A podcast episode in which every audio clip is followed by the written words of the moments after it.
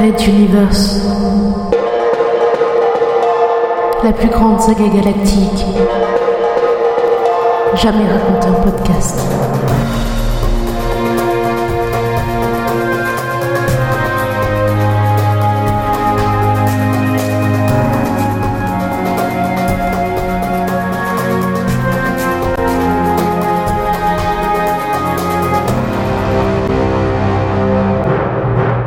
Chapitre.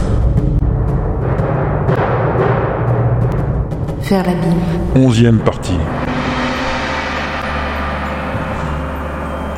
Un groupe de pirates, guidé par le redoutable sénéchal Petrovac, attaque un transporteur de l'Exode durant le voyage de transition.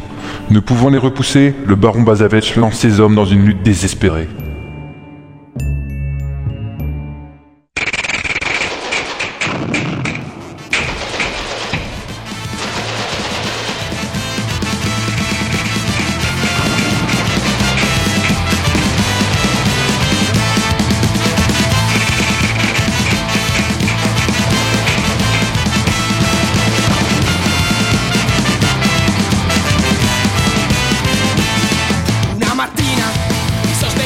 Les combats faisaient rage à bord du transporteur numéro 2.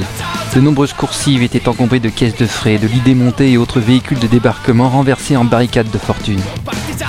Les combattants du vaisseau montraient une résistance héroïque, bien plus violente et difficile que celle attendue par les pirates. Cette fois, ils avaient en face d'eux des hommes et des femmes qui venaient de s'arracher volontairement à leur monde.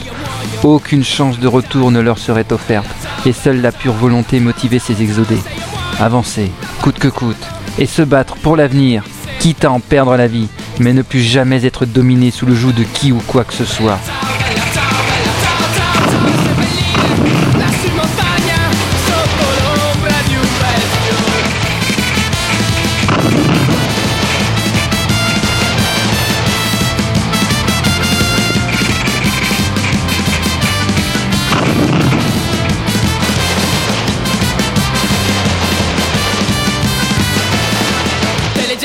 Presque tous les civils s'étaient joints aux batailles avec des armes parfois dérisoires, des couteaux, des barres de fer, tout ce qui pouvait frapper, entailler ou blesser. Les lignes des pirates, au début en progression, reculaient désormais devant l'énergie et la détermination des combattants du transporteur. Le baron Bazavech s'était joint aux barricades. Il avait choisi volontairement la plus importante, celle qui affrontait des envahisseurs armés de canons de 20 mm, déchiquetant ses hommes à la moindre blessure. Dans une offensive désespérée mais courageuse, il avait réussi à s'en emparer d'un. Puis sous la mitraille, affronter un groupe de pirates au corps à corps, embrochant ses ennemis de son fleuret, suivi de ses soldats les plus déterminés qui massacraient les survivants. C'était une lutte à mort.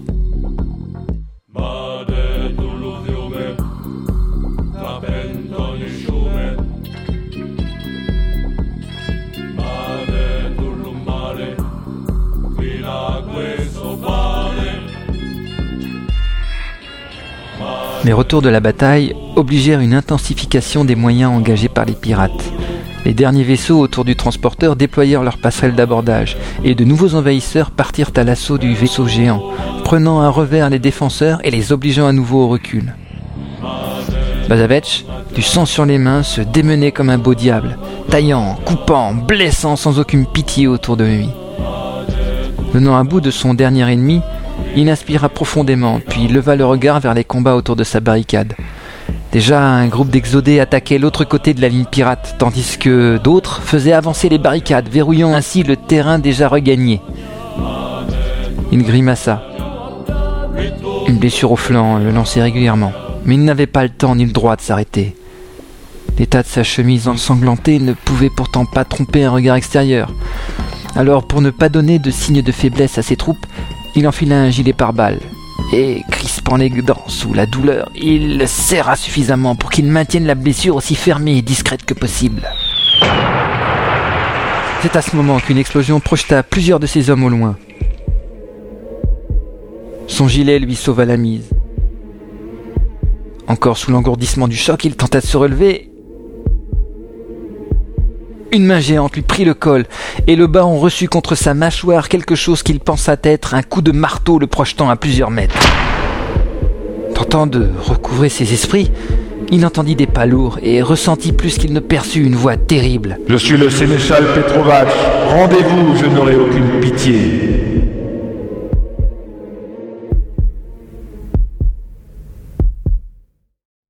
À bord du croiseur de combat du Sénéchal, un minimum d'hommes étaient restés à leur poste, faisant fonctionner la synchronisation et les routines des systèmes. Il fallait rester vigilant pour maintenir les passerelles d'abordage en place, et même si un vaisseau en transition ne bouge pas trop, quand les combats en salle de machine auraient lieu, tout pouvait arriver. Soudain, le vaisseau entier fut secoué sans aucune raison. Des systèmes surchauffèrent et explosèrent dans une gerbe d'étincelles. De très nombreux voyants se mirent au rouge, puis...